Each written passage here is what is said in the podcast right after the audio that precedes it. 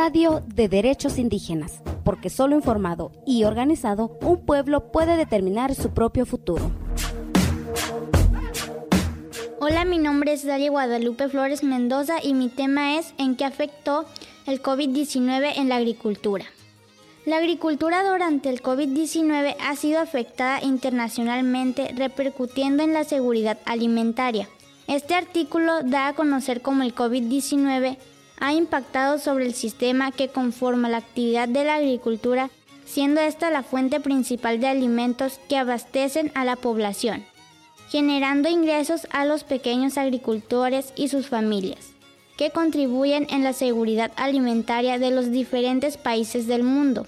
El presente estudio es una revisión sistemática de tipo descriptivo, basada en aportes teóricos cuyo objetivo fue analizar la situación actual de la agricultura frente a la pandemia COVID-19.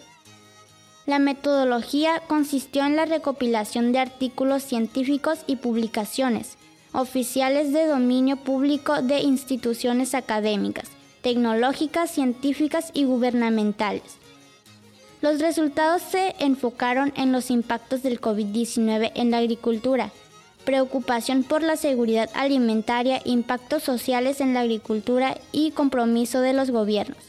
Finalmente, se considera que el COVID-19 generaría impactos sobre la agricultura y la seguridad alimentaria, lo cual traería como consecuencia una crisis alimentaria, siendo aún precipitado afirmar lo expuesto debido a que la pandemia aún no ha finalizado. Gracias. Cuéntenos qué desea escuchar sobre derechos de pueblos indígenas. Búscanos en Facebook y Twitter como CSORG72.